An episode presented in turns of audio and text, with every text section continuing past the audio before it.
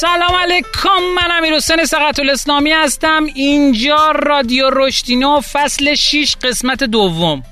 سلام عرض می‌کنم خدمت شما. امروز قسمت 15 هم رو در خدمت شما هستیم. من ایمان سرایی هستم. خوشحالم در خدمتتونم. درود بر شما. امروز 14 دی ماه 1400 خیلی خوشبختیم که با یک فاصله ای در خدمت شما هستیم. رادیو روشن در مورد رشد کسب و کارها و رشد فردی صحبت می‌کنه و اسپانسر این قسمت از برنامه ما در اصل جت سئوئه. آمار میگه 81 درصد کاربرای اینترنت قبل از خرید محصول در موردش search می‌کنن. در نتیجه لینک های اول گوگل شانس بالایی برای افزایش فروش شما دارن. جت سئو یه دستیار سئو که به شما کمک می‌کنه تا راحتتر سایت خودتون رو پیش ببرید و بیشتر در گوگل دیده بشید. جت سئو ابزارهای مختلفی داره. با ابزار تحقیق کلمات کلیدی جت سئو می‌تونید کلمات کلیدی مناسب کسب و کارتون رو پیدا کنید. و در کنارش هم ابزاری وجود داره که به شما میگه چطور با این کلمات کلیدی مقاله بنویسید که سئو محور باشه و رتبه بهتری در گوگل بگیرید. این فقط بخشی از امکانات جت سئوئه شما با کد تخفیف رشدینو می‌تونید 35 درصد تخفیف بگیرید. فقط کافیه وارد سایت داتایار بشید و از امکانات این ابزار استفاده کنید. بریم بیایم اخبارنا در خدمت شما هستیم.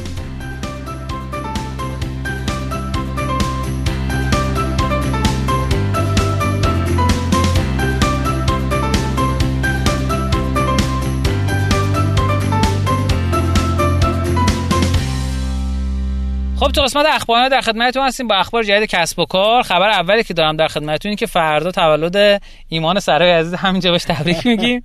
دست شما در نکنه که به دنیا اومدی و ما رو مستفیض کردی.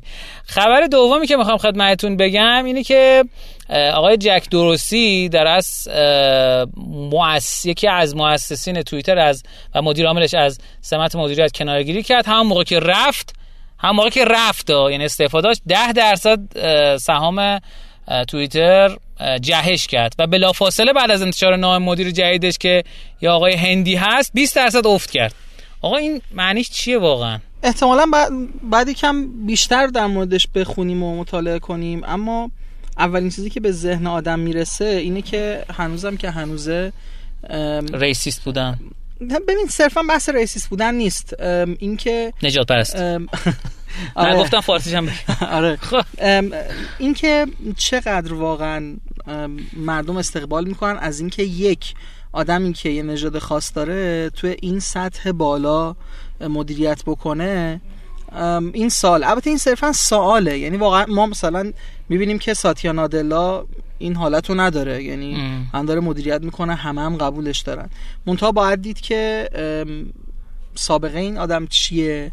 ولی من که هرچی از هندیا دیدم به عنوان مدیر عامل توی این شرکت ها خوب بوده. دقیقا. فکر می‌کنم که ایشون هم کارش خوب باشه. دقیقا. درود بر شما. خب ما مدیریت در گوگل رو داریم در مایکروسافت رو داریم و الان هم توییتر یک مدیر هندی داره. انشالله که موفق باشه. خبر بعدی که می‌خوام خدمتتون بگم یه خبر در مورد اکوسیستم استارتاپی ایرانه.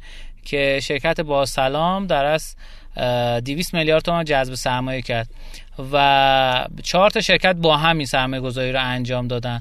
اتا استیل کران کپیتال تدبیر یا همون هلدینگ موبین و پیشگام. انشالله که پررشد ادامه بدن و بتونن کسب و کارهای روستایی رو تقویت بکنن. خبر بعدی که می‌خوام خدمتتون بگم و می‌خوام در موردش توی نکاتینو صحبت بکنم اینه که یه اتفاق عجیبی توی یوتیوب افتاد مگه نه؟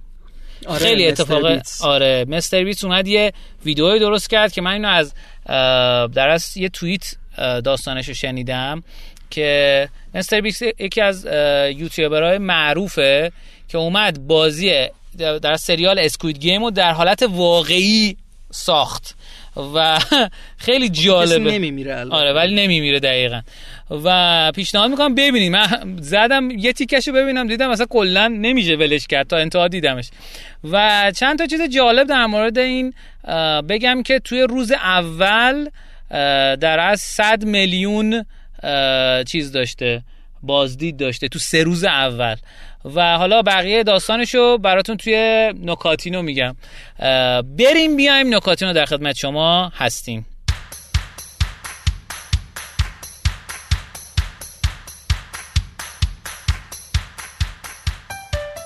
خب در قسمت نکاتینو ما نکات تحلیل کسب و کار رو میگیم. امیدوارم که به درتون بخوره و براتون جذاب باشه. خب من در ادامه مستر بیتر بگم. شما یه رفتین و برگشتین.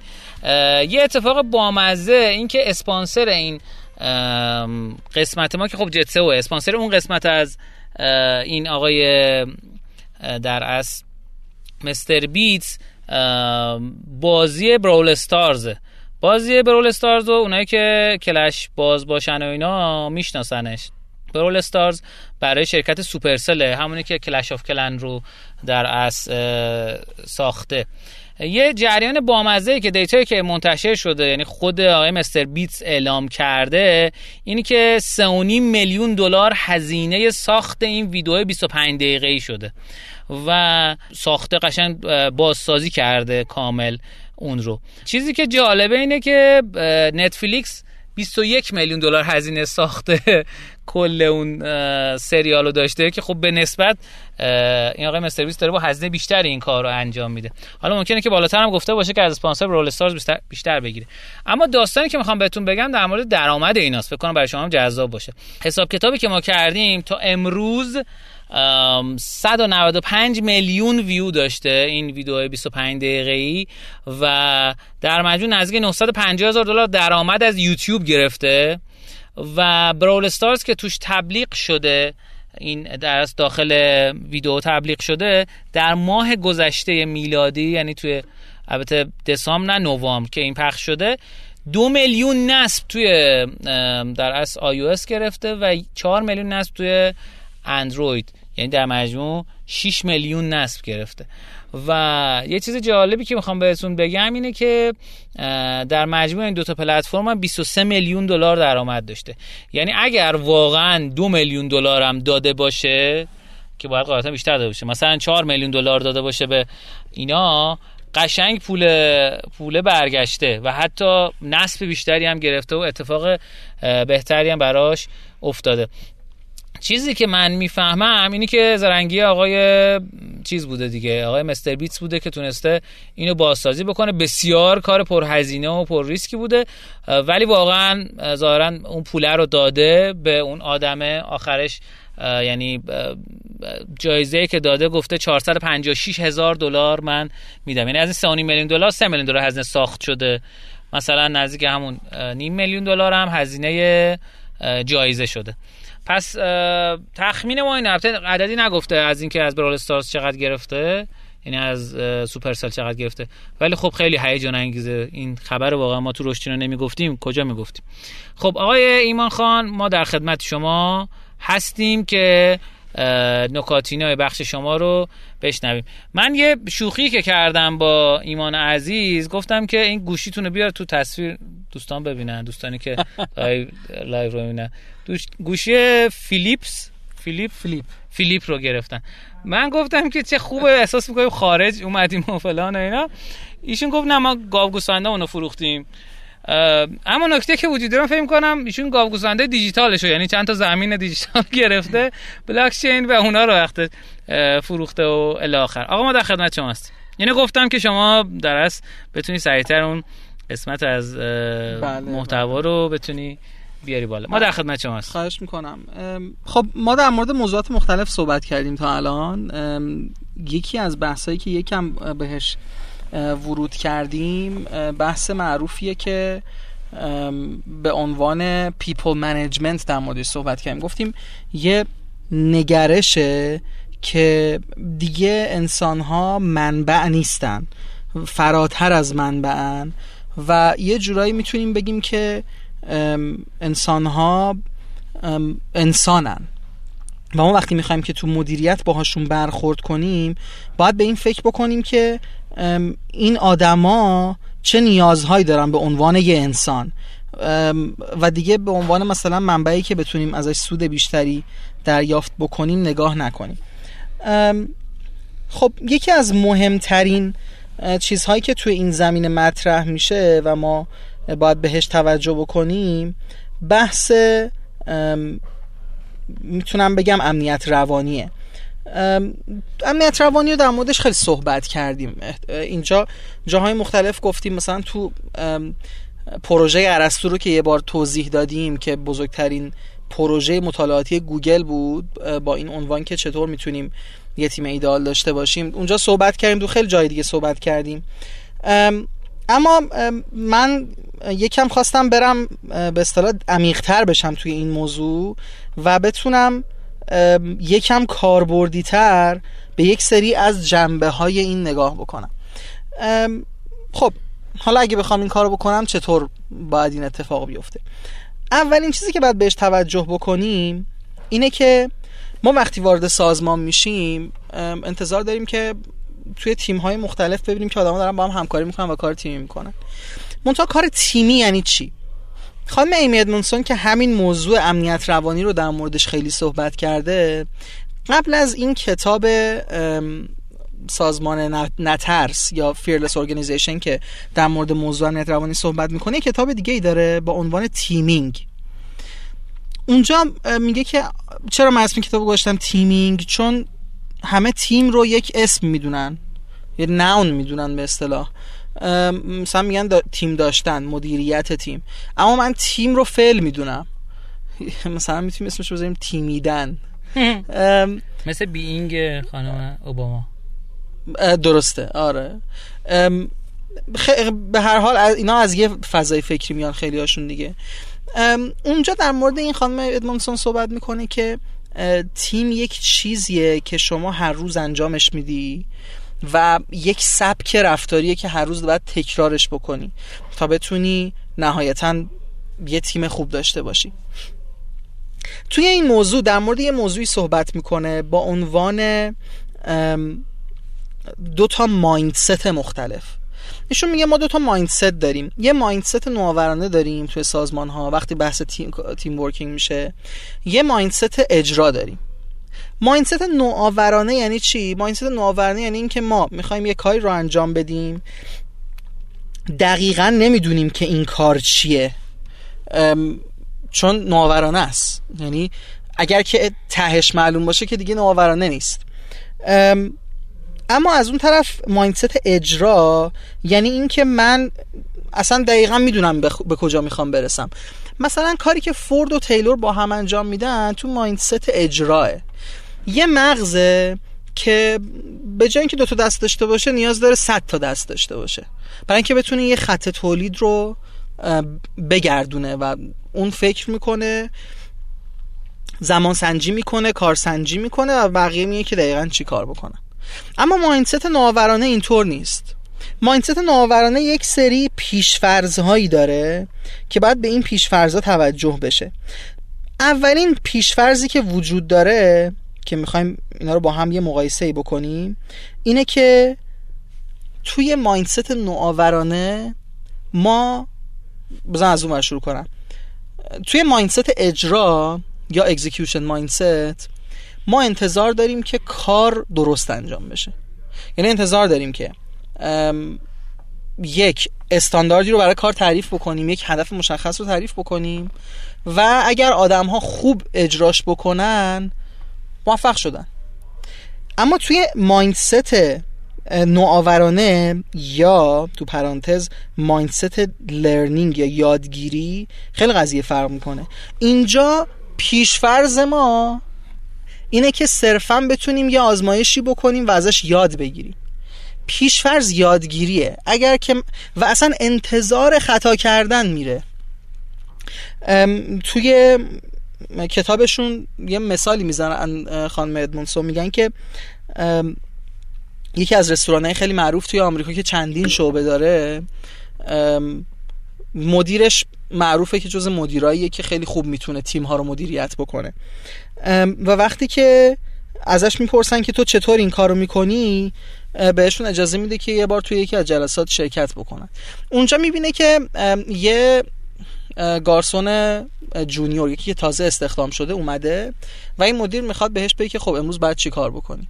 براش توضیح میده میگه ببین این کارهایی که من ازت می‌خوام انجام بدی ولی آخرش جمله خیلی عجیب میگه. میگه که ببین من ازت می‌خوام که امروز حواست به این باشه که هیچ چیز اون چیزی که اونطوری که تو فکر می‌کنی پیش نمیره. و اگر که حداقل سه بار نیای پیش من و از من کمک نخوای احتمالا یه جای کار داره میلنگه. این این مایندست دقیقا مایندست یادگیریه. یعنی دیگه بگو این جمله ببین مدیر به کارمندی که فکر کنین تازه استخدام شده اینو میگه. میگه که ببین امروز روز اول کار تو. بله روز اول کار تو. هر روز باید حداقل سه بار بیای پیش من. نه هم روزای اول. روزای اول. میگه امروز روز اوله. مخصوصا چون دقیقا روز اولش بوده. میگه امروز روز اول کارته. امروز اگر سه بار نیای پیش من و از من کمک نخوای حتما یه جای کار داره میلنگه. نکته اینجا چیه؟ نکته اینجا اینه که برخلاف تصوری که ما داریم که یک تیم خوب یه تیمیه که قشنگ کار رو انجام میده. و آدم با هم حرف نمی‌زنن خودکارن در صورتی که اینجوری نیست. اصلا اینطور نیست. این دقیقا آزمایشیه که خانم ادمونسون جلوتر توی کتاب Fearless Organization بهش مستقیم اشاره می‌کنه. میگه اصلا این شد که من اومدم در مورد این موضوع شروع کردم مطالعه کردن. چی؟ این که میگه من رفتم تو بیمارستان خواستم اثبات بکنم که می‌خواست سنبل کنه پروژه به اصطلاح تز دکتراشو خودش میگه. میگه می‌خواستم یه کار خیلی ساده بکنم چون خسته شده بودم از فضای آکادمی می‌خواستم برم کار کنم بیرون. من گفتم سری جمع کنم تزمو. اومدم چی بررسی کردم؟ گفتم بررسی کنم رابطه بین یه تیم خوب و اشتباه کردن. گفتم احتمالاً تیم‌های خوب کمتر اشتباه می‌کنن دیگه.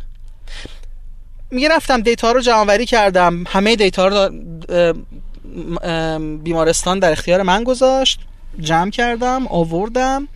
ریختم توی داد به اصطلاح کامپیوتر و نرم افزار. و دیدم که به به چه correlation ی هم دارن. اینا قشنگ با هم یه رابطه مستقیم و معنادار دارن. ببخشید رابطه دیدم که اینا قشنگ رابطه مستقیم مستقیم نبود رابطهشون غیر مستقیم ولی معنادار متوجه میشن که ولی رابطه برعکسه. یعنی برخلاف تصور خانم ادمونسون که یعنی فرضیش این بوده که تیم های خوب کمتر اشتباه می‌کنن اتفاقا تیم های خوب بیشتر اشتباه می‌کنن. نکته چی بود؟ خانم ادمونسون اونجا همونطور که داشته سر خودش می‌زده به این نتیجه می‌رسه پیش خودش میگه نکنه من مسئله رو اشتباه فهم. شاید آدما تیمای خوب بیشتر اشتباه نمی‌کنن. صرفا کمتر لاپوشونی می‌کنن. و بعد وقتی که یه نفر سومی رو بدون اینکه اصلا بهش بگه که قراره چی کار بکنید میفرسته توی اون آزمایش و ازش می‌خواد که اون هم یه پژوهشی بکنه متوجه میشه که دقیقا همین اتفاق میفته. تیم های خوب خیلی راحتتر می‌فهمن که اشتباه کردن اشتباهشون رو میپذیرن یاد می‌گیرن و اصلاح می‌کنن. در مقابلش تیم هایی که خوب نیستن سعی می‌کنن تا می‌تونن اشتباهات رو لاپوشونی بکنن. یه جوری نذارن کسی بفهمه که اشتباه شده. به عنوان مثال یکی از روی کردها برای اینکه این اتفاق بیفته میون بر زدنه. بله. ایمی ادمونسون میگه که تیم ها شروع می‌کنن میون بر زدن. مثلا گاز استریل کمه. شروع می‌کنن مثلا یه پرستار از بخش بغلی یه چند تا گاز استریل ورم داره میاره. در صورتی که این بعد اطلاع بده که آقا گاز استریل کمه. ما این هفته کم آوردیم. مشکل اینجا پیش میاد چیه؟ تیم یاد نمی‌گیره. ادمونسون یه حرف جالبی می‌زنه. میگه من وقتی میرم پیش مدیرا بهشون میگم که به نظر شما یه کارمندی رو تصور بکنید که این کارمند کارش رو سر وقت انجام میده. بدون اینکه شما بهش بگین میره دنبال حل مسئله و مسائل رو حل می‌کنه. مزاحم کسی نمیشه. همه چیش سر جاشه. مشکل این کارمند به نظرتون چیه؟ میگه مدیرا همیشه من میگن که مشکل این کارمند اینه که وجود نداره وجود خارجی نداره. اما ایشون میگه که نه اتفاقا تو سازمان های بزرگ شما آدمایی رو می‌بینین که همه کار می‌کنن همه مشکلات رو حل می‌کنن. یا بهتره بگم هر جا کارگیر می‌کنه اونا میرن باز می‌کنن. میگه مشکل اینا این نیستش که وجود ندارن. بالاخره آدمایی پیدا میشن توی سازمان های بزرگ که این شکلی هن. مشکل این آدمایی اینه که اجازه نمیدن سازمان یاد بگیره. آها. شما وقتی که یه نفر رو داری که هر جا یه کوچولو آتیش روشن میشه میره سری خاموشش می‌کنه متوجه نمیشی کی اون آتیش رو درست کرده. اون آدم وقت اینو نداره که بتونه سیستمی به این قضیه نگاه بکنه. کارش اینه که بتونه مثل آتش نشان همه این آتیشا رو کوچیک کوچیک رفع بکنه. می‌خوام بگم ما داریم در مورد دو تا نگاه مهم صحبت می‌کنیم. نگاه نوآورانه یا یادگیری به کار تیمی و نگاه اجرا execution حواسمون باید باشه. اگر دنبال اینیم که یه تیم نوآور داشته باشیم نباید ازش انتظار کار execution طور داشته باشیم. نباید ازش بخوام که خب حالا تیم آوردم می‌خوام نوآوری داشته باشه ازش بخوام که بره و تو try اول بترکونه یادگیری یعنی اینکه من می‌دونم که قرار اشتباه کنم. و قرار نیست اشتباهاتی که تو ذهن من هم انجام بدم بعضی وقتا مدیرا فکر می‌کنن که همه مسیر رو بلدن و دقیقا می‌دونن که این کارمندا قراره چه کارهایی رو بکنن و کجاها رو اشتباه بکنن از کجاها یاد بگیرن. انگار که مدیر حواسش نیست که توی چند تا مغز استخدام کردی. هنوز با اون سیستم تیلوری مدیریت می‌کنن. و خب همه ما می‌دونیم که سیستم مدیریت تیلوری بهترین سیستمه برای وقتی که هدف ما صرفا اکزیکیوشنه. اما اگر که به دنبال نوآوری و تیم های نوآور هستیم حواسمون باید باشه یه جورایی تیمینگ یا تیمیدن مساویه با یادگیری. و مهمترین بخش کار تیمی در کنار مکالمه کردن در کنار حرف زدن اینه که آزمایش بکنن خطا بکنن و ازش یاد بگیرن. درود بر شما. مرسی ازت. ایمان عزیز خیلی جذاب و شنیدنی بود. من واسه خود من خیلی این نکته مهمی بود. چیزی که خودم فهمیدم اینه که تعامل آدم ها با هم و عدم لاپوشونی نشانه یک تیم نوآوره و می‌تونه خروجی بده. اگه اینجوری دور نمی‌دونم درست هم آره آره ببین البته خیلی بحث عمیق میشه. مثلا وقتی که در مورد این صحبت می‌کنیم یه دغدغه اینه که خب اگه من قرار باشه همه مشکلات در موردشون حرف بزنم بقیه نمیگن دارم غرغر می‌کنم. آیا تصویر من به عنوان آدمی که همش در مورد مشکلات حرف می‌زنه خراب نمیشه؟ میگم این بحث ها بحث های ساده ای نیستن اما حالا که اینو مطرح کردم یه داستان خیلی کوچیک خیلی سریع بهش اشاره می‌کنم. دقیقا این گیر رو همه به یک سری آدم توی شرکت پیکسار می‌دادن. اینا آدمایی بودن که همین گفتن بابا اینا همش قور می‌زنن. فقط شما یه کاری رو بهشون میدی به جای اینکه انجام بدن قر می‌زنن میگن آقا خیلی کار راه بهتری وجود داره برای این کار. بعد بهشون میگی خب راه بهتر چیه؟ میگن که خب بعد بریم یه 6 ماه روش وقت بذاریم. ما از این آدما زیاد دیدیم. قیافشون می‌خوره نوآورن. ولی وقتی میان تو سازمان هیچی ازشون نمی‌بینیم. آقای براد برت که کارگردان فیلم کارگردان انیمیشن شگفت انگیزانه کاری که انجام میده چیه؟ اینه که این آدما رو جمع می‌کنه دور هم. چرا؟ توی کارتون شگفت انگیزان یه دختری هست دختر اون خانواده. دختر شگفت انگیز آره که اون موهای این دختر بخشی از شخصیتش بوده. تا قبل از این موها خیلی مهم نبودن همیشه حالت چسبون داشتن. خیلی تکون نمیخوردن. اما توی این کارتون قرار بود موی یه انسان به شخصیتش چیزی اضافه بکنه. وقتی به یه شرکت میگن که بیا اینو برای ما درست کن میگه که خب باشه اوکیه بیا چهار سال به ما وقت بدیم براتون درست می‌کنیم. میگه خب چهار سال ما وقت نداریم ما می‌خوایم یه کارتونی درست کنیم که یه سال دیگه به رو پرده. اونجا میشه که دقیقا آقای برادبرد دنبال یه سری آدم تو پیکسار میگرده که ویژگیشون همین غرغر کردن ها بوده. اینا رو که دور هم جمع می‌کنیم اینه مثل اینکه اینا یه سری ایده دارن. ایده هاشون بلند پروازانه است. اما احتمالا می‌تونن از پسش بر بیان نکته اینجاست که همطور که شما گفتی یه مثالی هست یه ضرب مثالی هست توی, توی شرکت های انگلیسی. میگن که خبر خوب خیلی سریع میره بالا توی سلسله مراتب شرکت ها و ما تو شرکت ها می‌بینیم که خیلی راحت یه اتفاق خوب که میفته همه شروع می‌کنن اینو به بالادستی هاشون گفتن.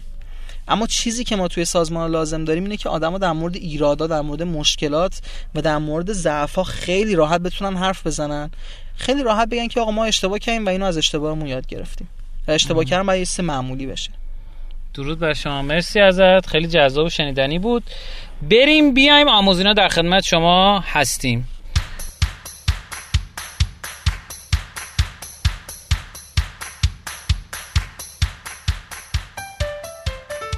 خب تو قسمت آموزینا ما آموزش دنباله دار میگیم. امیدواریم که جذاب و شنیدنی باشه براتون. تو این قسمت من تصمیمی گرفتم تو این فصل. گفتم آقا بجن که همش صدای منو بشنوین در مورد خلاصه کتاب خانم نازنین خجسته که کتاب آقای گری واینرچاک رو ترجمه کردن و خیلی زیبا این کار رو انجام دادن بیان از این کتاب هر قسمت یک فصل این کتاب رو تعریف بکنن. آقای گری واینرچاک اگه بخوایم بیشتر در موردش بدونیم برای اینکه بدونید چه آدم خفن عجیب غریبیه این شکلی باید فکر کنم در موردش بدونیم که این آدم هم سرمایه گذاره هم رسانه داره همین که دیگه چی بگم ازش؟ هم نویسنده کتابه.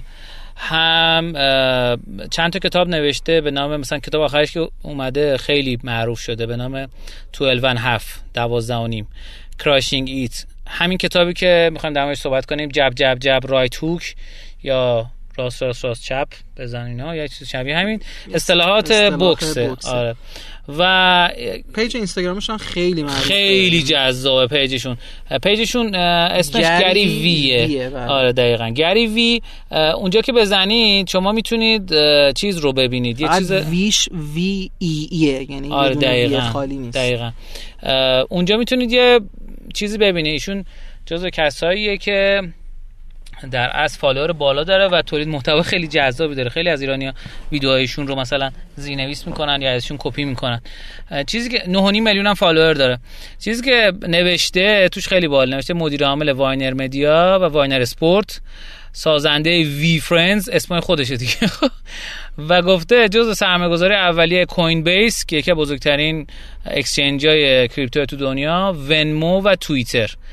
و خب این خیلی جذابه دیگه. جز سرمایه گذاراست. توزیع رسانه کار می‌کنه و هر کتابی که تقریبا منتشر می‌کنه یوهو به صورت کاملا تصادفی پرفروش میشه. کتاباش تو حوزه هایی که مرتبط با اوناست خیلی جذاب و شنیدنیه.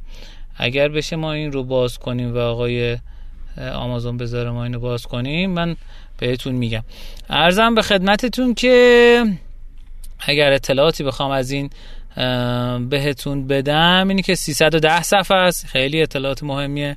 تو حوزه موبایل تکنولوژی بیزینس ها دهمین کتاب پرفروش دنیاه تو حوزه internet marketing 42 کتاب پرفروش دنیاه و توی حوزه marketing for small business 43 ومین شما تقریبا می‌تونید ببینید که چقدر توی این حوزه ها سر کرده و چقدر باعث جذاب بودن شده. یه چیز جالبی داره زیر تیترش اینه How to tell your story in a noisy social world. چجوری می‌تونید داستان کسب و کارتون رو توی social تو دنیای social پر سر صدا تعریف بکنید پس من الان ازتون تقاضا دارم که به این قسمت از برنامه که توسط خانم خجسته روایت میشه گوش کنید. سلام عرض می‌کنم خدمت همراهان عزیز رادیو رشدینو نازنین خجسته هستم. تحصیلاتم رو در مقطع دکترا در رشته marketing به پایان رسوندم. مدرس دانشگاه هستم و به مدت هفت سال مدیر و مشاور بازاریابی کسب و کارهای مختلف بودم. در حال حاضرم بیزینس شخصی خودم رو دارم در زمینه طلا و جواهر و حالا امیدوارم بتونم از پتانسیل هایی که تو این بازار هست به نحو احسن استفاده بکنم. خیلی خوشحالم که در خدمت شما و جناب آقای سقط الاسلامی هستم. قرار هست که طی چندین برنامه خلاصه ای از کتاب مشت مشت مشت هوک راست رو خدمتون ارائه بدم. این کتاب اثر گری وینرچاک هست. ایشون کارآفرین نویسنده و سخنران آمریکایی بلاروسی هست. کارش رو با یک کسب و کار خونوادگی در زمینه فروش نوشیدنی و نوشتن نقد در این باره شروع کرد. در حال حاضر هم دو تا شرکت در زمینه بازاریابی دیجیتال در نیویورک داره. ایشون سعی داره در این کتاب به این سوال پاسخ بده که کسب و کارها چگونه می‌تونند در دنیای پر سر و صدای رسانه های اجتماعی داستان خودشون رو تعریف کنند و صداشون رو به گوش مخاطبشون برسونن. این کتاب توی دوازده تا فصل نوشته شده. و نویسنده سعی داره که در هر فصل در حقیقت بگه که در هر یک از پلتفرم های رسانه اجتماعی چه قواعدی برای تولید محتوا باید رعایت بشه. البته معتقده که خب برای همه کسب و کارها نمیشه یک نسخه یکسان پیچید. اما خب با آوردن مثال های متنوع از کسب و کارها و برند های معتبر سعی داره که نکاتی رو مطرح کنه که کسب و کارها بتونن با استفاده از اون تولید محتوای هدفمندتر و موثرتری داشته باشن. عنوان کتاب هست مشت مشت مشت هوکراست همینجور که از عنوانش هم پیداست. در مقدمه نویسنده اومده کسب و کار رو به ورزش بوکس تشبیه کرده. ایشون گفته وقتی توی جلسات مدیران مدیران عالی سازمان ها یا مدیران marketing کسب و کارها شرکت می‌کرده اغلب اونها داشتن در مورد مشت آخر یا hook راست حرف می‌زدن. وقتی می‌خواستن استراتژی های رسانه اجتماعی خودشون رو ترسیم بکنن صحبت از یک ضربه نهایی می‌کردن که حالا منظورشون همون پیشبینی فروش بوده. اغلب داشتن سعی می‌کردن که از روش های متعدد یا همون ضربات متعدد استفاده بکنن تا در نهایت بتونن به حریفشون غلبه بکنن. یعنی حالا بتونن مشتری رو متقاعد کنن که کاری رو انجام بده. و در حقیقت بخوان مشتری رو مخاطب رو به مشتری کانورت بکنن ترافیک رو به فروش تبدیل بکنن. ولی میگه آیا با همه این برنامه ریزی ها و استفاده از شیوه های مختلف و ضربات متعدد آیا تونستن موفق باشن؟ شاید تصور کنید وقتی میگه بوکس صرفا منظورش یه ورزش خشنیه که توش یه سری مشت زده میشه یه سری ضربات زده میشه و همین. و در حقیقت داره میگه که شاید فکر می‌کنید که شبکه های اجتماعی یعنی که فقط توشون حضور داشته باشید و یه محتوایی رو منتشر کنید که فقط یه کاری کرده باشید. اما واقعیت این نیست. ورزش بوکس مثل شطرنج نیاز به یک تفکر استراتژیک داره. یعنی باید اون حرکات و اون ضربه ها رو جوری بچینی که در نهایت مشتری رو ببری گوشه رینگ و مشت آخر یا hook راست رو بهش بزنی. و بدون این چیدمان منظم و این حرکات و هدایت مشتری به گوشه رینگ اون موفقیت که دنبالش هستی حاصل نمیشه. مثال هایی رو تو فصل های بعد زده و راجبشون صحبت کرده که همشون در حقیقت تجربیات واقعی خودش و اعضای تیمش هست که با برندهای مختلف اجراشون کرده و خیلی ملموسه. و اگر کسی با دقت اونها رو مطالعه بکنه واقعا می‌تونه از هر کدومشون نکات کاربردی خوبی رو برداره. و یه جمله جالبی رو میگه باز تو مقدمه. میگه مهم نیست که چه کسی هستید یا برای چه سازمان یا شرکت و کسب و کاری کار می‌کنید. شغل شماره یک شما گفتن داستانتون به مشتریانتونه. البته بهتره که این کار در زمان و مکان مناسب خودش انجام بشه. در فصل اول یا همون راند اول با این بحث شروع می‌کنه که خب کمتر کسی رو اطرافتون می‌بینید که عضو یک شبکه اجتماعی نباشه یا تلفن هوشمند نداشته باشه. خب حالا که می‌دونید این فضا فضایی که می‌تونید به راحتی توش به هر قشری دسترسی داشته باشید چرا سعی نمی کنید که ازش به بهترین صورت ممکن استفاده کنید؟ یک سری آمارهایی ارائه میده از نرخ باز شدن ایمیل ها از کلیک روی تبلیغات بنری از Google Ads و مانند اینها.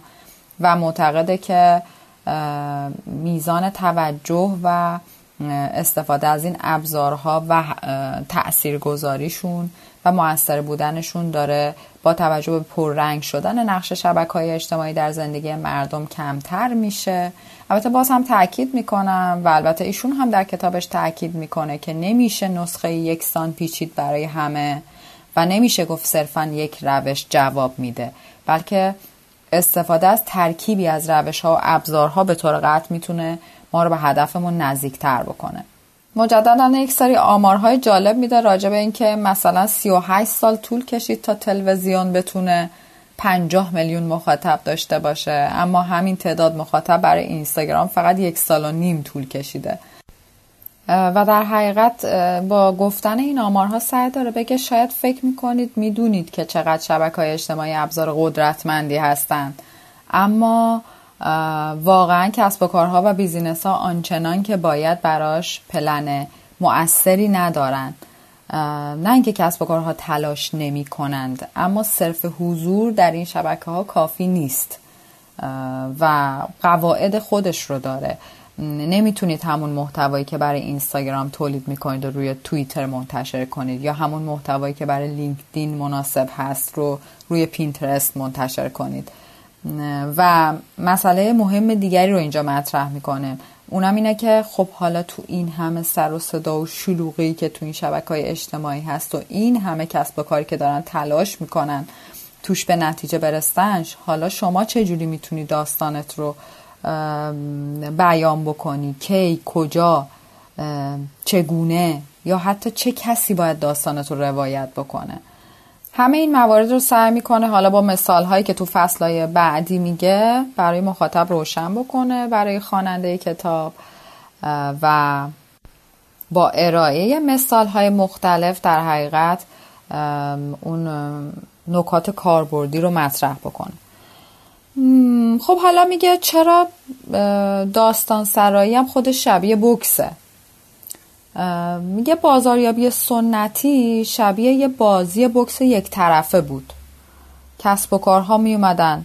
از طریق ابزارهای مثل رادیو و تلویزیون یا تبلیغات چاپی به مشتری مشت می‌زدن مثل اینکه یکی بخر دوتا ببر.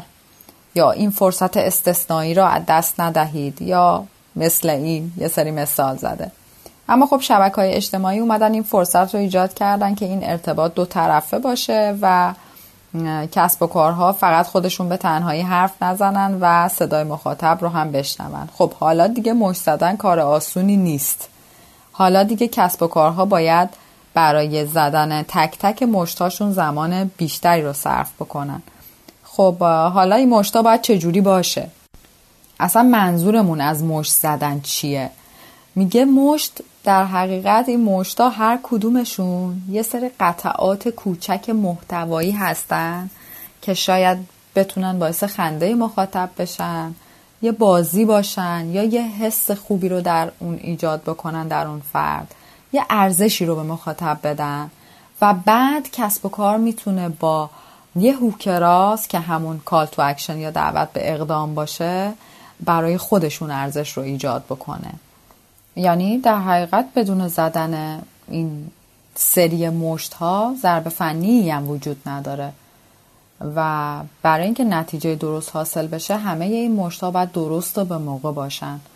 و کسب و کارها باید در حقیقت اون پلتفرم هایی رو که می‌خوان توش اون رینگی رو که می‌خوان توش اون مشتا رو به مخاطب بزنن هم به خوبی بشناسن و به جزئیاتش آشنا باشن. باز مثالش رو با ورزش بوکس ادامه میده. میگه, میگه که یه بوکسور زمان زیادی رو صرف می‌کنه تا تکنیک های خودش رو تحلیل بکنه.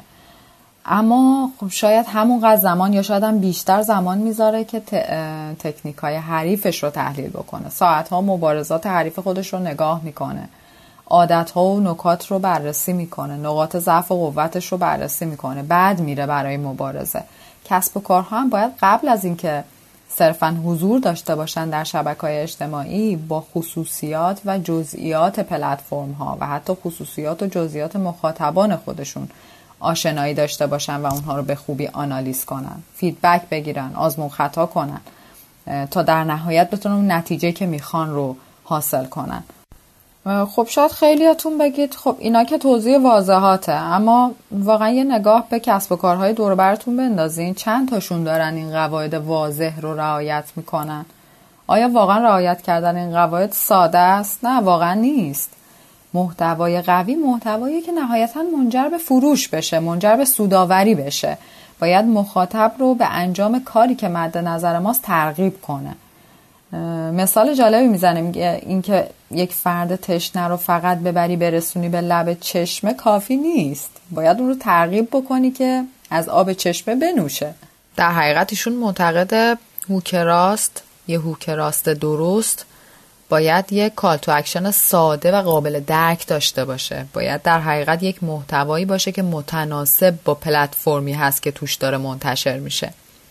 حالا تو راند های بعدیشون میاد ویژگی های یک محتوای خوب و یک داستان متقاعد کننده رو بررسی می‌کنه و تو راند های بعدترش هم در حقیقت میاد مثال می‌زنه از پلتفرم های مختلف و business هایی که باهاشون تعامل داشته و کار کرده. و سعی داره بگه چطور از این قواعدی که راجبشون حرف می‌زنه بشه در عمل هم استفاده کرد. ممنونم از وقتی که در اختیارم گذاشتین. امیدوارم که در قسمت های بعدی بتونم با خلاصه بقیه کتاب در خدمتتون باشم. سلامت و شاد باشین. خدا نگهدارتون.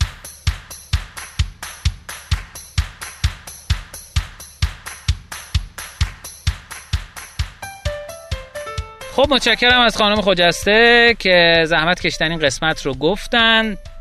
و متشکر از شما که تا این قسمت از برنامه با ما بودین.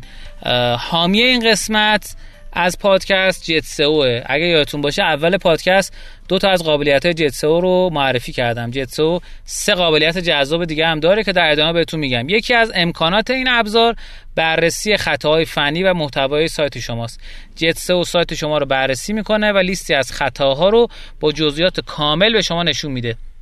و در کنارش به شما یاد میده چطور این خطا رو رفع کنید تا سئو سایتتون بهتر بشه. یه قابلیت دیگه جت سئو رهگیری رتبه کلمات کلیدیتونه. با این قابلیت می‌تونید به صورت روزانه بررسی کنید. رتبه کلمات شما در گوگل چطوریه به علاوه می‌تونید این رتبه رو بر اساس موبایل دسکتاپ و شهرهای ایران هم حتی فیلتر کنید تا اطلاعات دقیق تری پیدا کنید. پس همین الان به سایت جت برید و با کد تخفیف رشدینو 35 درصد تخفیف برای این ابزار جا بگیرید من خودم از این ابزار استفاده کردم خیلی جذابه رتبه کلمات کلیدی هر روز ایمیل می‌کنه براتون. من تقریبا الان فکر کنم سه هفته هست دارم از جت استفاده می‌کنم و قصد دارم از این بعد این کار انجام بدم. متشکر از جت سو متشکر از شما که تا این قسمت برنامه با ما همراه بودید. ما رو توی شبکه اجتماعی دنبال کنید. اینجا با ایمان سرای عزیز خدافزی می‌کنیم و میریم سراغ مهمون جذاب برنامه که می‌خواد در مورد اجایل و اسکرام توی اسنپ با ما صحبت کنه. ایمان جان خدافز خوشحالم که امروزم در خدمت شما بودم. امیدوارم که موضوعاتی که مطرح کردم برای بچه ها جذاب باشه. اگر که سوالی نکته ای داشتن خوشحال میشم که از طریق حالا چه اینستاگرام چه هر جای دیگه که دارن به این پادکست گوش می‌کنن برای پیام بذارن. امیدوارم که موفق باشین. خدا نگهدار. مخلصیم بریم بیایم.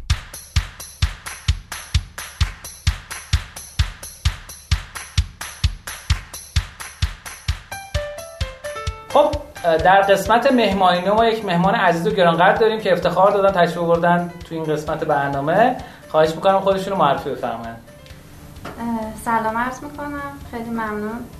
سقط دوستان من فاطمه جباری هستم. اجایل کوچ اسنم درود بر شما. اگه یه مقدار برگردیم عقبتر بخوام بگیم که فاطمه جباری که بود و چه کرد شما چی میفرمایید؟ چقدر برگردیم عقبتر؟ از دانشگاه خوبه؟ از دوره دانشگاه. آره بد نیستش. این وسط ها من سر کار غیر مرتبط هم کردم. حالا اونا رو میگم نمی‌دونم که چقدر به مصاحبه شما بله بله خوش مربوط میشه. من رشته عمران خوندم دانشگاه صنعتی تفرش. و بعد از اون اومدم یعنی بعد که درسم رو تم شد اومدم برگشتم تهران پیش خانه خانواده. تازه اومدم با زندگی باید چی کار کنم؟ خیلی جالبه. چون که همیشه این شکلی بودیم که به این فکر می‌کردیم که خب یه افسانه وجود داره که من مهندس بشم مثلا همه چیز خوب باشه فلان و اینا. ولی بعد که اومدیم با واقعیت مواجه شدیم دیدیم نه خب خیلی هم شکلی و خیلی جالب ترش اینه که من یک هابی توری داشتم در زمانی که اصلا هنوز دانشگاه نرفته بودم. یه کوچولو مثلا برنامه نویسی می‌کردیم. تیمایی که مثلا مسابقات رباتیک دانش آموزی می‌رفتیم و این کارا می‌کردیم. و بعد من درگیر این افسانه شدم که خب درس تو بخون کاریم که دوست داریم کنارش این جمله معروف خانواده های ایرانی. و وقتی که من برگشتم اتفاق افتادش که خب تا خب خوبه بریم دوباره برگردیم. برنامه نویسن تستی بکنم حالا همزمان من وارد رشته عمر سعی می‌کردم که کار تو رشته خودم پیدا بکنم. یه دوره با شهرداری کار کردم. یک شرکت پیمانکاری که در واقع با شهرداری کار که مستقر بود. و دیدم واقعا اون فضایی که دوست دارم نیست و کلا برنامه نویسی اون چیزی که دوست داشتیم. نه نه نه. نه عمران. عمران. آره آره. بله. عمرانه اون چیزی که دوست داشتم نبود. یه همونجا گیواب کردم گفتم که نه عمران رو پس نمی‌خوام برم دنبالش ادامه بدم. گفتم یه خورده بریم سراغ این برنامه نویسیه و یه استارتاپی بود که شروع کردیم یکم روش کار کردم. از اونجا یه خورده من بیشتر دوباره تو دنیای نرم افزار اومدم وارد شدم. و همون جاها بود که یه خورده کم کم با اسکرام آشنا شدم. چه استارتاپی بود؟ یه استارتاپی که خیلی هم معروف نشد خیلی هم نگرفت شکست خورد اه، جمعش کردیم. در واقع اسمش اوبانتک بود و ما م، کارمون این بودش که اپلیکیشن برای یه سری شرکت های خصوصی مثل مثلا شرکت های بیمه اینجوری ها. اون موقع خیلی مد بود همه دوست داشتن که اپ مثلا اندروید داشته باشن خودشون و اینا. ما چند تا پروژه اون شکلی گرفتیم دوباره طراحی سایت می‌کردیم از اینجور کارا انجام می‌دادیم. و پروسه آشنایی من با روش های مدیریت پروژه نرم افزاری اونجا شروع شد. بعد از اون به واسطه حالا اینکه مثلا تو همون دوره خورده با سیارم آشنا شده بودم بعد رفتم توی شرکت نوماتک. خیلی اسمشون شبیه اون اولی اوبانتک بود. بعد اونجا دیگه به عنوان کارمند استخدام شدم. ولی همچنان پس ذهنم اون مدیریت پروژه بود که اصلا پروژه ها چجوری می‌تونن خوب جلو ببرن؟ چجوری می‌تونن؟ چون می‌دیدم همیشه چالش وجود داره. همه با این قضیه چالش دارن پروداکتاشون رو چجوری می‌فهمن که چجوری روش کار کنن؟ علاقه من بودم به این حوزه ای که خیلی هم آشنا نبود واسم. شروع کردم self study کردم اه، یه عالمه هی درباره Scrum خوندم درباره Agile خوندم که اصلا جای دیگه در اون موقع هم اصلا نبود شرکتی که خیلی Scrum و Agile بفهمه یا بخواد مثلا کار کنه تو این حوزه. و شروع کردم یه خورده کار کردن و یاد گرفتن همون جایی که بودیم مثلا گیر بدیم که مثلا اینو مثلا اینجوری بریم انجام بدیم اونو اونجوری بریم انجام بدیم و بعدش رفتم توی اکسلریتور اکسل. یه سری تیم داشتن توی اصفهان و قزوین و فکر می‌کنم که توی شمال هم داشتن. تو رشت. آره رشت. آره، من mentor شون و این شکلی بودش که آره می‌رفتیم اونجا و من شروع کردم به اینکه این Scrum ه رو Agile و Scrum رو به بچه ها یاد دادن به عنوان اینکه حالا مثلا یه سری تیمای جوونن دارن کار می‌کنن. حالا به جز اون ما تو خود همراه بس هم سری پروژه داشتیم که داشتیم با اون جلو و بعد از اون من رفتم وامیدو وامیدو شروع کردیم به کار کردن ولی خیلی سریع وامیدو فرو پاشید. و تو استپ بعدیش من دوباره یه مدت کوتاهی ادرو بودم ولی خب چون ما بچه بودیم که با میلو بودیم دوباره اسنپ خودش دوست داشت که با اونایی که با میلو بودن دوباره مصاحبه بکنه. و این اتفاقی که افتاده بودش که من با آقای احمدی توی بامیلو آشنا شده بودم ایشون رفت اونجا و اجایل کوچ شد. و اولین کسی که بهش زنگ زد که خب بیا با هم کار بکنیم و اینا چون اونجا با هم آشنا شده بودیم من در رفتم مصاحبه و چون از قبل میشناختیم همون دانش همون می‌دونستیم و اینا دیگه خیلی مصاحبه چیز تکنیکال مثلا جدیه فلان شکلی نبود چون کاملا با هم کار کرده بودیم و می‌دونستیم که هر کدوم چه خبره. و بعد من از اونجا وارد اسنپ شدم اسنپ برام چالش بزرگی بود به خاطر اینکه هیچ شرکتی رو تو این ابعاد من بودش تیمای کوچیکتر کار کرده بودم باشون ولی تو اسنپ با این ابعاد کار اجایل نکرده بودم هیچ وقت. و وقتی وارد شدم شبیه دانشگاه بود دیگه. یعنی دو سال و نیمه که من هی هر روز تو اسنپ دارم چیزای جدید یاد می‌گیرم کار جدید می‌کنیم و همین. کدوم بخش اسنپین شما؟ کدوم بخش اسنپ؟ یعنی. منظورتون چه کدوم قسمت از اسنپ؟ کدوم section ی ببین آخر ما یک بخش technical داریم که اگه منظورتون اینه که خب ما قطعا داریم تو همون قسمت کار می‌کنیم دیگه. نه یعنی به کدوم قسمت اسنپ خدمت؟ آها از نظر product ش آره. منظورتونه. اون چیزی که الان ما داریم روش کنیم من شخصا دارم روش کار می‌کنم با بچه ها قسمت ride experience اسنپه یعنی اون قسمتی که شما تجربه سفری که با اسنپ دارید رو support می‌کنه. و ولی ما خیلی تیمای دیگه هم داریم توی اسنپ. یعنی شما با همشون کار می‌کنید؟ نه لزوما با همشون ولی یه مقداری متفاوت تر از اون چیزیه که فکر می‌کنه که حالا لزوما تو فقط در یک هیته مشخصی تو اسنپ می‌تونی کمک کننده باشی. از اینه که تو با Scrum Master هایی الان تو position که هستم با Scrum Master هایی در ارتباط هستی که اونها مثلا تو حوزه های دیگه دارن کار می‌کنن و عملا این alignment ی که به وجود باید بیاد بین Scrum Master ها تراز. هم راستا باشن همه یه جور کار بکنن تو یک راستا کار بکنن. این تو رو خواه نخواه درگیر می‌کنن. تو حوزه های دیگه اسنپ هم حضور خواهی داشت به هر خیلی عالی. خب اگر برای دوستانی که تا حالا نشنیدن کلمه اجایل رو بخواین یه تعریفی بگین چی میگین؟ اجایل رو من بهش میگم که اگه بخوام تعریف شخصی خودم بگم درباره اجایل میگم هنر تطبیق پذیری.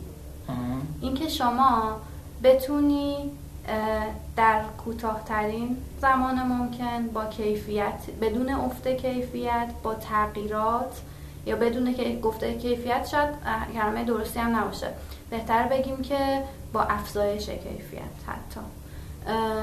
منطبق بشی بر نیازها و محیطی که توش قرار داری.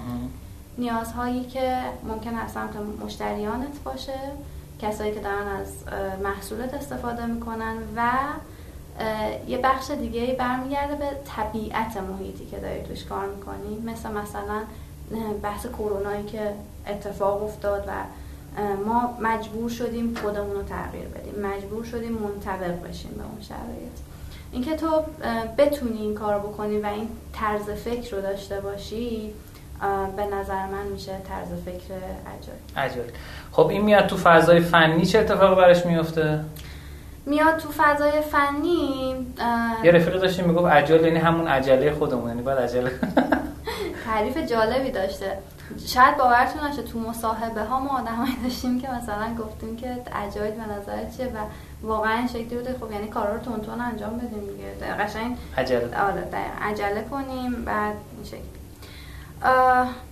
ببین در واقع خیلی بیراه نیست. ما می‌خوایم تو کوتاهترین زمان ممکن منطبق بشیم. پس بعد براش عجله داشته باشیم. حالا که میاد توی تیمای فنی چجوری میشه قضیه اینه که خب پروداکت تیم فنی داره می‌سازه. و تمام اون چیزی هم که ما داریم پروداکتمونه دیگه. اون چیزی که ما داریم خلق می‌کنیم پروداکتمونه. و اینکه تو چجوری بتونی منطبق بشی یعنی اون فرایند ساخت محصولت منطبق بشه بر آن چیزی که بازار تو می‌خواد. مشتری تو نیاز واقعیشه. این کاریه که اجای داره کمک می‌کنه که اتفاق بیفته. اصلا اول آدم هایی که دارن توی حوزه تکنیکال کار می‌کنن این نوع نگاه رو داشته باشن به مسائل اینکه بتونن سریع به اون تغییراتی که باید اتفاق بیفته تغییراتی اصلا خیلی وقتا اتفاق افتاده و دست ما نیست یک پاسخ مناسبی بدن. اینکه حالا این پاسخ مناسب چی باشه دیگه می‌تونه تصمیم تکنیکال باشه می‌تونه تصمیم بیزینسی باشه. و اینکه تو اصلا این طرز فکر رو داشته باشی که من راهی به جز انتباق بر نیاز مشتری ندارم اون چیزی که ما کمک می‌کنیم اتفاق بیفته. درود بر شما. برای اینکه یه مقدار ما بیشتر نزدیک بشیم به حال هوای کاری که شما دارین انجام میدین بگیم صبح که شما میرین سر کار در از چه task ایی دارین؟ معمولا. مثلا باید با مدیر محصول صحبت کنید برید با owner صحبت business چی میگن product owner صحبت کنید. با بچه فنی باید صحبت کنید مثلا یه مراسمی هست عروسک می‌گیرن دستشون پیش پیش می‌کنن. اینا اینا رو به ما کم تعریف کنید آره حتما. ببین اگه تو position یک Scrum Master باشی خب اولین و مهمترین کار اینه که تو بتونی یک فرهنگی رو در یک تیمی ایجاد بکنی. کمک بکنی به ایجادش. یعنی حتی ممکن خودت لزوما ایجاد نکنی. Scrum Master ها facilitator هستن. یعنی تسهیلگری می‌کنن. چی رو تسهیلگری می‌کنن؟ خیلی چیزا رو. فضای کار شما. مسائل و مشکلاتی که جلوی پای تیم قرار می‌گیره برای اینکه باعث بشه نتونن کارشون رو درست انجام بدن. و حالا خیلی خیلی مسائل مختلف هست. پس این کلمه فسیلیتیتور بودن خودش یه مسئولیت بزرگی رو میاره روی دوش تو. از مسائلی که مربوط به soft skill میشه بگیر مهارت های نرم میشه سعی کنم فارسی مهارت های نرم میشه تا مسائلی که مربوط میشه به اینکه واقعا مثلا یه سری مشکلات technical تو باید کمک کنی به پیگیریش. لزوما ممکنه که تو تخصص حل اون مسئله رو نداشته باشی. ولی مهمترین کار یک Scrum مثلا که رو خودش کار کنی. چون تو وقتی که می‌خوای یک فرهنگ بسازی و کمک کنی که یک فرهنگ توی یک تیم ایجاد بشه یک طرز فکری ایجاد بشه و تغییر بکنه اینکه خیلی از چیزهایی که مثلا ما تو محیط های دیگه داریم می‌بینیم. اولین و مهمترین گامش اینه که رو خودت کار بکنی. پس یکی از بخش های بزرگه رو خودت کار کنی که رو خودت کار بکنی که یه سری ارزش رو توی تیم بتونی دلیور کنی. دلیور رو چی بگیم؟ انتقال بدی. انتقال بدی. اگه ساختار اسکرام بهش نگاه کرده باشید پنج تا ارزش اصلی داره. پنج تا ارزش اصلی اون سنگ زیربناییه که روش تازه تو اون پروسه‌ای که می‌خوای توی تیم اتفاق بیفته رو بنا می‌کنی. این پنج تا ارزش اصلی یکیش کامیتمنت. من ببخشید اینا رو انگلیسی میگم بگید من. تعهد. تعهد. یکیش کامیتمنت که میشه تعهد. یکی دیگه بحث اینه که شما کارج داشته باشید شجاعت داشته باشی برای اینکه کار درست رو انجام بدی. یکی دیگهش اینه که تو اوپننس داشته باشی پذیرای نظر بقیه باشی. یکی دیگهش اینه که تو ریسپکت داشته باشی. احترام ببر احترام بذاری به رول های بقیه به نظرات بقیه و بتونی در این حال یک همکاری چی بگم مفیدی رو هم ایجاد بکنی. چون من خودم شخصا معتقدم همه نظرها محترم نیست. می‌تونم اینجوری بهتون بگم. همه نظرها درست نیست. ولی محترمه. همه آدم ها به آخه نمی‌تونم حتی بگم محترمه. چون اگه بخوایم به این قائل بشیم باید بگیم که مثلا نظر داعش محترم نیست. قضیه اینه که خب همه نظرها حتی محترم هم نیست ولی همه نظرها می‌تونه ابراز بشه. و اگر ما بدون تعصب بخوایم نگاه بکنیم ما می‌تونیم شنونده تمام نظرها باشیم.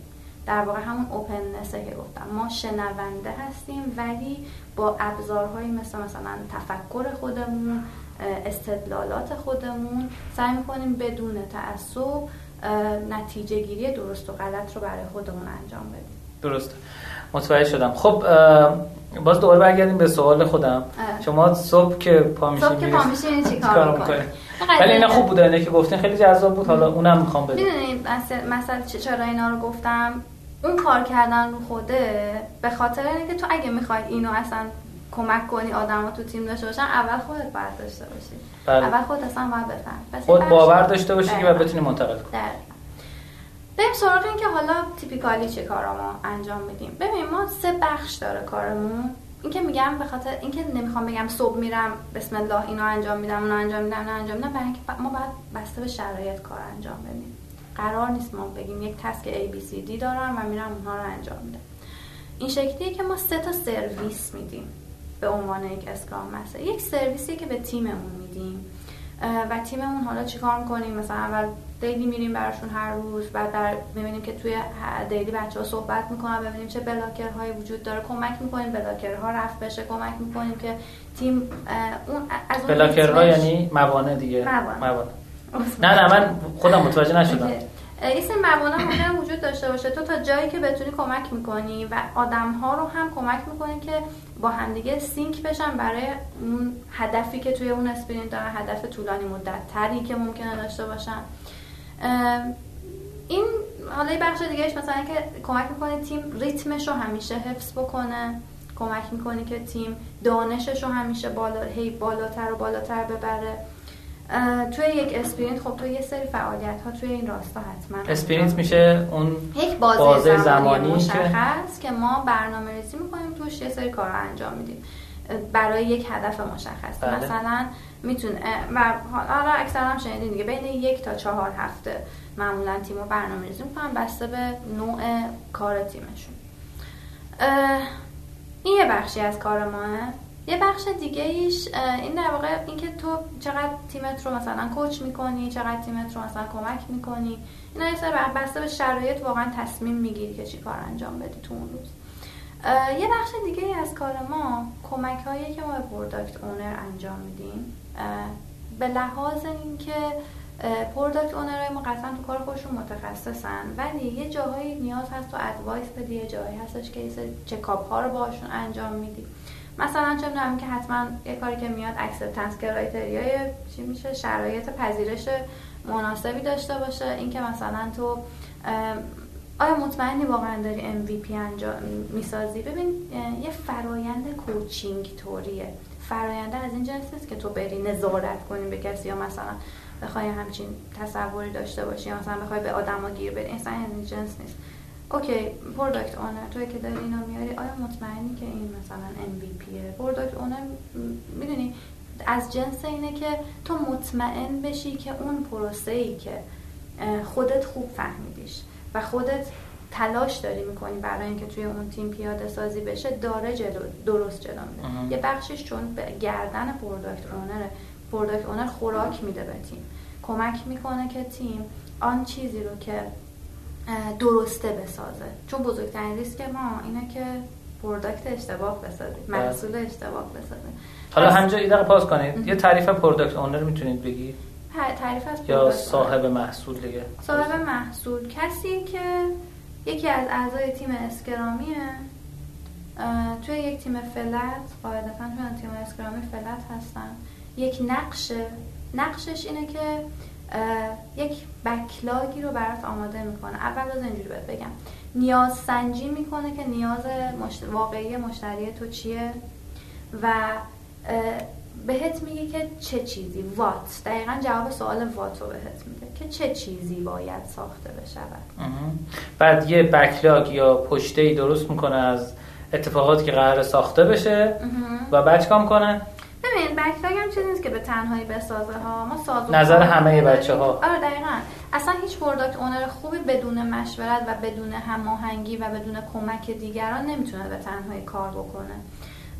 یک backlog می‌سازه و که در واقع کمک بچه ها رو گرفته ولی مسئولیت backlog رو داره. مسئول backlog مسئول اولویت بندی کارهای backlog مسئول اینکه چه چیزی ساخته بشه و در نهایت اینکه گفته که چه چیزی ساخته بشه با product owner متوجه شدم. خب بعد میفرمودید. تعاملی که با back خواستم بگم با backlog. تعاملی که با product owner شما انجام می‌دید و؟ و اینکه مطمئن بشیم پروسه از سمت product owner داره خوب اتفاق میفته و اون چیزی هستش که شما رو توی مسیر نگه میداره. در مورد تیم هم گفتم در مورد product owner گفتم و یکی دیگه سرویسیه که داره به کل سازمان میده. اینکه مثلا مدیران ما آیا تفکرشون اصلا تفکر agile هست یا نه؟ چون خیلی وقتا این اتفاق میفته که تیما خوب دارن میفهمنش چون توی بازی هن و دارن واقعا خوب کار می‌کنن. مدیران نمی‌تونن خوب متوجه بشن که اصلا agile چیه؟ اصلا مثلا طرف میاد میگه که time table به من بده. بیا مثلا working مثلا progress کارتو بیا به من بده. در حالی که ما اصلا این شکلی نگاه نمی کنیم به قضیه. ما مثلا دمو باید بکنیم. کاری نداریم. میگه working progress 10 درصد رفته جلو 20 درصد رفته جلو پروژه ساختمانی نیستش که این شکلی بره آره دقیقاً. و خیلی وقتا چون ذهنیت مدیرات در یک فضای دیگه است و در این مورد آموزشی ندیدن در این مورد اصلا هیچ وقت اینطوری به قضیه نگاه نکردم. ما مدیرای کمی داریم که واقعا خودشون دانش اجایل زیادی داشته باشن و فقط داشتن دانش اجایل هم کفایت نمی‌کنه. اینکه تو یک کسی رو به عنوان یک مربی کنارت داشته باشی که هی این دانش رو تمرین کنی این دانش تبدیل به منش تو بشه فرایندی دوباره ما کمک می‌کنیم که توی سازمان اتفاق. درود بر شما. خب یه نفر این وسط در موردش صحبت نکردیم. خواستم بگم میس شد. مدیر محصول. خب. با مدیر محصول اول تعریفی بگین از مدیر محصول. بعد بگین که این سه نفر اجایل کوچ اسکرام مستر و صاحب محصول و مدیر محصول اینا با هم چجوری تعامل می‌کنن؟ منظورت از مدیر محصول چیه؟ product manager product manager ببین اصلا نیست توی برنامه. دقیقا. خواستم بگم که ما اینو به اون به صورت رسمی توی حداقل scrum نداریم. ولی گاهی اوقات یه hierarchy ایجاد میشه. بین سلسله مراتب. chap آره. سلسله مراتبی ایجاد میشه. بین واقعا chapter رو نمی‌دونم چی باید بگم. chapter بخش های سازمان آره. منظورتون آره. ببینم خب مثلا ما میگیم که ما یک بخشی داریم به نام product. به نام کسانی که تخصصشون اینه که به ما بگن چه محصولی بسازیم. خب؟ چون اونا فقط می‌تونن به ما بگن چی بسازیم. و اینکه چه جوری بسازیمش رو خب قطعا بچه های دیولوپر می‌خوام این کار بکنم مسئله اینه یک سلسله مراتبی ایجاد میشه بر اساس اینکه مثلا یک آدمی دید بزرگتری داره یک آدمی تجربه بیشتری داره احاطه بیشتری به یک قسمتی داره و اینطوری لول بندی می‌کنم ولی این یک لول بندی رسمی نیست. که یک product manager وجود داشته باشه بعد مثلا product owner ها توی تیم های کوچیک مثلا بیان درگیر بشن و اون آدمه یک نگاه بالاتری داشته باشه نسبت به یک قسمت بزرگتر محصول یا نسبت به مثلا یک کل اون محصول. به صورت رسمی نداریمش ولی تو بعضی از حتی مثلا فریم چارچوب های agile at scale وجود داره. بعضی جاها توصیه شده که agile at scale میشه یعنی چجوری پیاده؟ آره ببین آن چیزی که به عنوان scrum وجود داره اون تفاوت این دو هم بگین دیگه آره scrum و agile آره. ببین agile یک mindset یک نوع نگاه یک طرز تفکر. ممکنه تو اصلا ندونی scrum چیه. ممکنه تو اصلا ندونی کانبان چیه ولی طرز فکر اجایل داشته باشی. واقعا بخوای که زود شکست بخوری قبل از اینکه هزینه زیاد داده باشی. واقعا بخوای که خودت رو منطبق بکنی بر نیاز مشتریت. واقعا بخوای که بقای خودت رو با انتباق پذیری بر شرایط تضمین بکنی. بنابراین این یک نوع نگاهه یک طرز تفکره. حالا این طرز تفکره چهار تا خب ارزش و قانون داره که تو ممکنه که اصلا بدون اینکه هیچ چیزی درباره اجای خونده باشی واقعا بهش پایبند باشی. و هزاران ابزار ممکنه وجود داشته باشه که تو بتونی این طرز تفکر رو پیاده, به آره پیاده بکنی به واقعیت برسونی. اسکرام یکی از اون ابزار هاست که خیلی هم محبوب شده خیلی هم گسترده شده. چرا؟ به خاطر اینکه خیلی خوب جواب داده تو خیلی از در واقع شرکت هایی که معروف هم هستن حتی یعنی در واقع میشه گفتش که یه جور ترند شده. چیزی شده که مثلا خیلی استفاده کردن خوب تونستن ازش نتیجه بگیرن و خوب تونستن به بقیه هم منتقلش بکنن. ولی تنها روش agile scrum نیست. و همواره می‌تونه اصلا روش جدیدتری به وجود بیاد شما agile coach هستین یعنی scrum master هم هستین یا اینکه اونایی که scrum master هستن لزوما agile coach هم هستن یا اینکه ربطی نداره؟ ببین در واقع اگه بخوام تعریف تعریف scrum master هم بگم خب. scrum master کسیه که scrum رو خوب بلد پیاده سازی کنه در یک تیم. حالا ممکنه که scrum master بر حسب تجربهشون تیم های کوچیک تیم هایی که مثلا خیلی خیلی راحت کار کردن باشون داشته باشن یا تیم هایی که خیلی بزرگن خیلی مثلا بزرگ منظورم نیستش که حتما مثلا تعدادشون زیاده ها. product بزرگی دارن. product حساسی دارن مثلا برای یک سازمان. اونا معمولا روی چیزهای حساس ترین تیم هایی که مثلا نیاز به آموزش بیشتری دارن حتی مقاومت بیشتری دارن چون ما این حالت هم داریم. که آدم ها در مقابل اون تغییر مقاومت می‌کنن قاعدتا. و حالا بر اساس تجربهشون توی تیم های مختلف می‌تونن بهتر کار بکنن. اسمش روشه دیگه؟ مربی اسکرام. کسی که اسکرام خوب فهمیده و خوب می‌تونه اجراش بکنه چون واقعا پیاده سازی اسکرام توی یه تیم کار راحتی نیست. ولی agile coach معمولا کسیه که در سطح یک سازمان کار می‌کنه. سازمان می‌تونه تیم های مختلف داشته باشه. مثلا یه تیمش Kanban کار کنه یه تیمش scrum کار کنه. و تو باید احاطه بیشتری داشته باشی. معمولا اینطوریه که scrum از scrum آدما شروع می‌کنن mindset agile رو دارن و از scrum شروع می‌کنن. ولی بعد از تجربه چندین و چند تیم بعد از دیدن مثلا اینکه در یک سطح بزرگتر اسکرام چجوری پیاده سازی میشه در یک سطح بزرگتر اجایل چی داره میگه بعدش تازه میرن روی سطحی که حالا دارن به عنوان یک اجایل کوچ کار می‌کنن. اجایل کوچ ها معمولا بیشتر به سمت سازمانن گفتم. و یکی دیگه این که بیشتر به سمت اینن که یک ساختاری برای یک سازمان ایجاد بکنن. نه اینکه لزوما فقط در یک تیم درگیر باشن. درود بر شما. سوال بعدی اینه که تیم ها و یا سازمان ها کی به دردشون می‌خوره که برن سراغ اجال یا اسکرام یا کامبان یا هر متدولوژی دیگه ای یعنی مثلا اگر یه شرکتی الان اصلا چیزی در مورد اجایل نمی‌دونست. کی باید احساس نگرانی بکنه وقتی که این صدای ما رو میشنوه؟ وقتی که نیاز داشته باشه که به یک تغییری منطبق بشه و وقتی که در یک شرایط غیر قابل پیش بینی یک محیط غیر قابل پیش بینی وجود داره بذارید اینجوری بهتون بگم. ما یک نظریه معروفی داریم توی این زمینه که تو اصلا بتونی بفهمی که آیا واقعا اصلا اجایل به درد من می‌خوره نمی‌خوره. اصلا از کجا بفهمم؟ یک نظریه هست به اسم دقیقا چون تلفظ انگلیسی نداره هم کانوین شنیدیمش هم کینفین شنیدیمش. خب هر دوش می‌تونه درست چه زبانیه؟ این وایکینگ ها زبان اروپایی دقیقا. آره. یکی از کشورها یادم نمیاد فکر کنم اتریش بود مطمئن نیستم. ولی انگلیسی نیست که مثلا ما مطمئن باشیم از این تلفظه. ولی خیلی جالبه. میگه که محیط های کاری مختلفی وجود داره. بذار اینجوری بهش نگاه کن مثل زیست بوم بهش نگاه کن. داری توی چه فضایی نفس یعنی از سخت سخت شد. بعد انگلیسیشو بگیم بفهمیم. زیست بوم همون اکوسیستم خب؟ آره. کجا داری نفس می‌کشی؟ دقیقاً. کسب و کار تو داره کجا نفس می‌کشه؟ آیا در شرایطی داری نفس می‌کشی که یک بار یک کاری رو انجام دادی؟ همیشه همون رو انجام میدی؟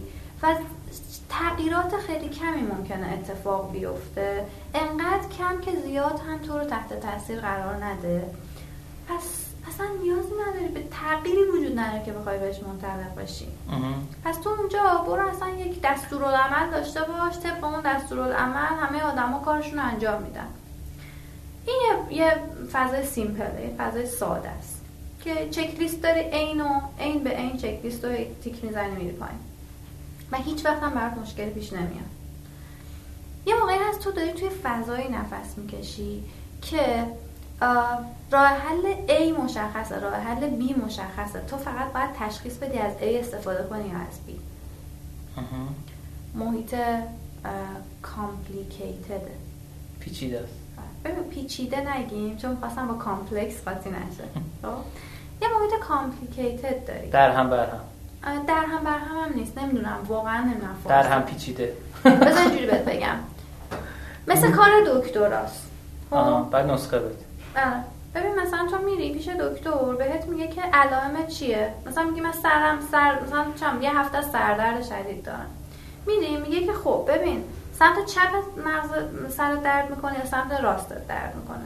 مثلا اول صبح بیشتر سردرد می‌گیری یا عصر بیشتر سردرد می‌گیری؟ بر اساس دونستن همه این الان قشنگ سردرد داری. آره. آره من اتفاقا خیلی سردرد می‌گیرم متاسفانه. ولی بر اساس دونستن و درک شرایط این که حالا کدوم این علائم رو داری تشخیص میده که این بیماری A یا بیماری B بر اساس اون یه نسخه برات میپیچه که اون نسخه برات کار می‌کنه دیگه.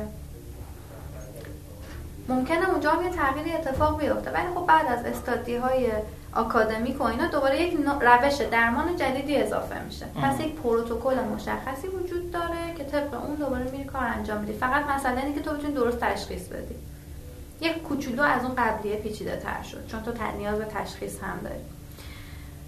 و ولی یه جایی میشه کارتو شبیه استارتاپ تو کاری رو باید انجام بدی که اصلا هیچی ازش نمی‌دونی.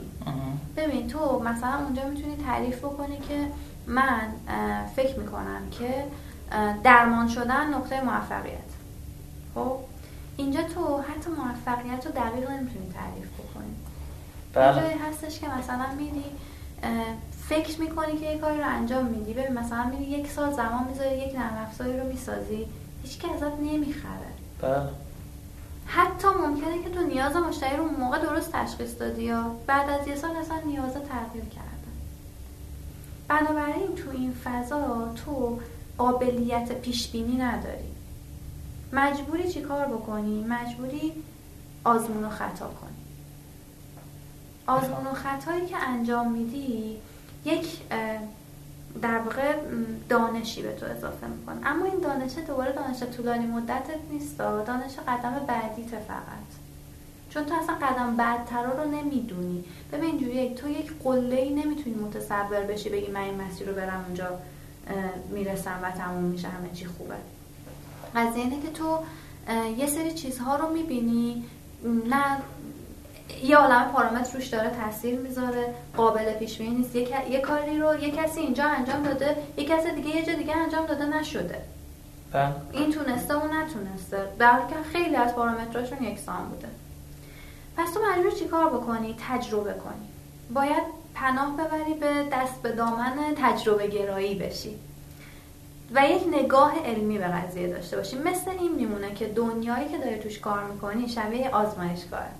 تو میری یه کاری رو انجام میدی و ازش بازخورد می‌گیری بر اساس دانشی که از اون بازخورد پیدا کردی قدم بعدی تو برمیداری. اینجا تو نمی‌تونی پروژه تو کارهایی که می‌خوای بکنی طولانی مدت تعریف کنی. پس باید چیکار کنی؟ تلاش تیم باشه که در کوتاهترین زمان ممکن سریعتر و با کمترین هزینه شکست بخورید بری prototyping بکنی مثلا. خیلی نزدیک تفکر lean ه. در اصل lean م میگه که سریع دست تو دست همه. آره. lean م میگه سریعتر شکست بخور سریعتر از اون پیروز شدی. دقیقا. مثلا اینه که تو اینجا دیگه اصلا نوع نگاهت باید عوض شه.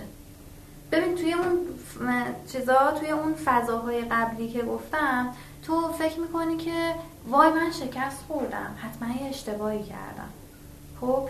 اصلا ناراحت می فلان اینجا اینجوری که آخ شکست خوردم. پس فهمیدم که این راه جواب نمیده. هر چی زودتر شکست بخوری بهتره دیگه. هر چی زودتر با هر چی با هزینه کمتر شکست بخوری بهتر. اصلا پس یکی از این چیزایی که ما به عنوان اجایل کوچ و اینا اصلا تلاشمونه که آدم ها بیادش بگیرن و تمرینش کنن. ما فقط که بیاد بگیریم کافی نیست. اینکه آقا تو اصلا از شکست خوردن نباید ناراحت بشی.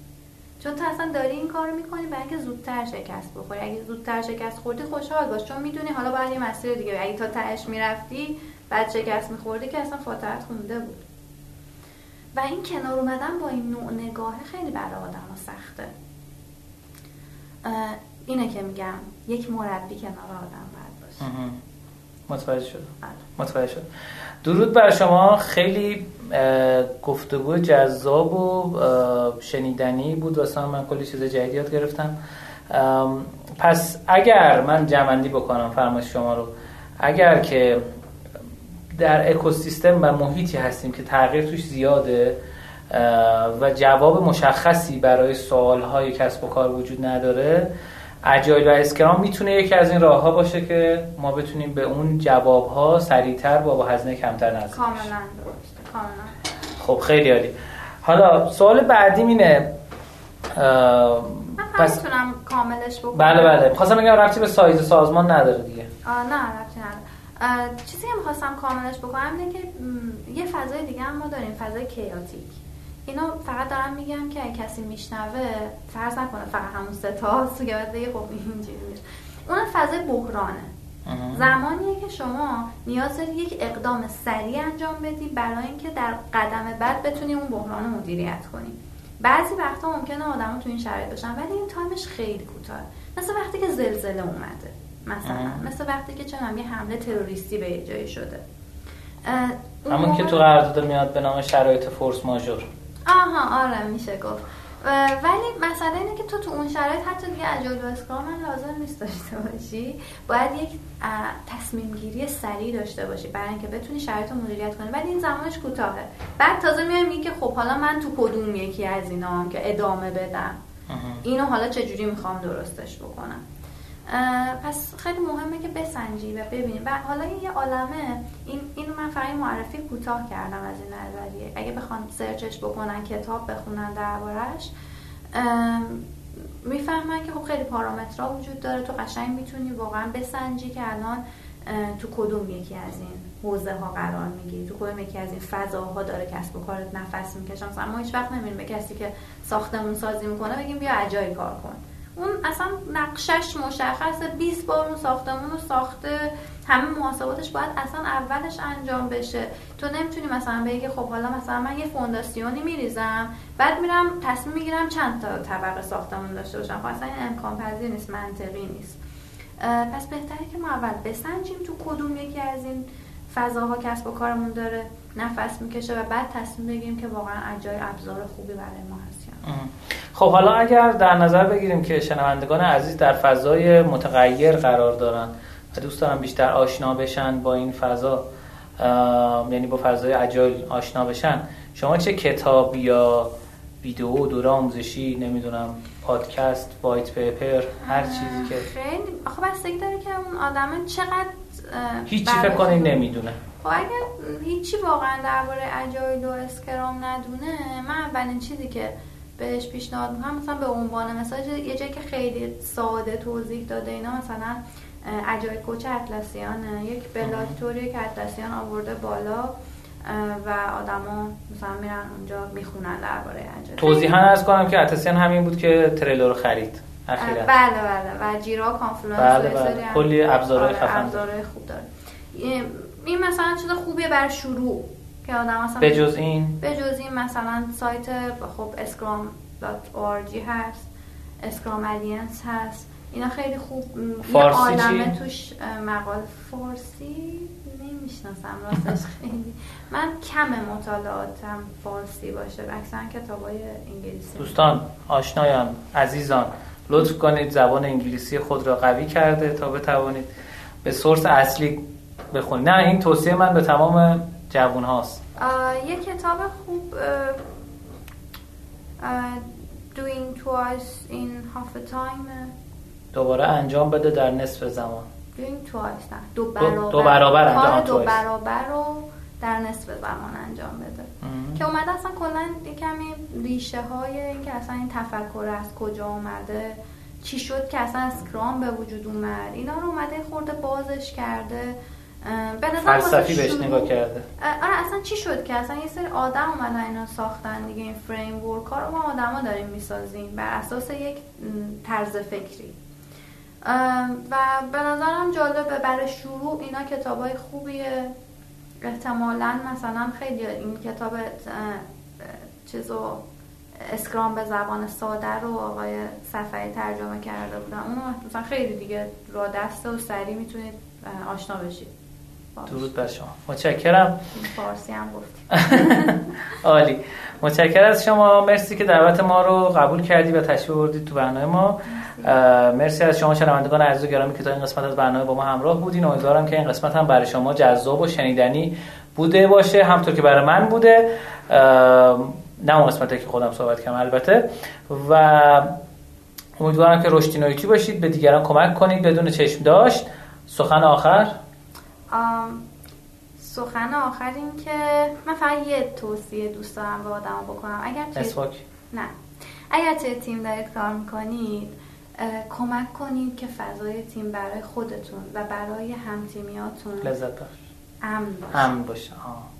گوش کنیم ما اتفاقا دو سه قسمت قبل آقای سرایی در مورد این گفت گفتش که چه اگر اشتباه نکنم چه تیم های خلاق و نوآور و خروجی بهتری دارن اونایی که آدم ها توش بیشتر صحبت می‌کنن. همه اعضا به اندازه مناسب می‌تونن صحبت کنن و فضای صحبت کردن رو دارن. این باعث میشه که آدم ها خلاق و نوآور بشن.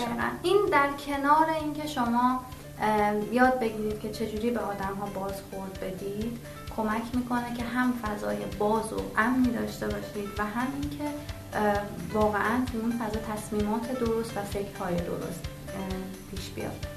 درود بر شما. متشکرم. ممنون.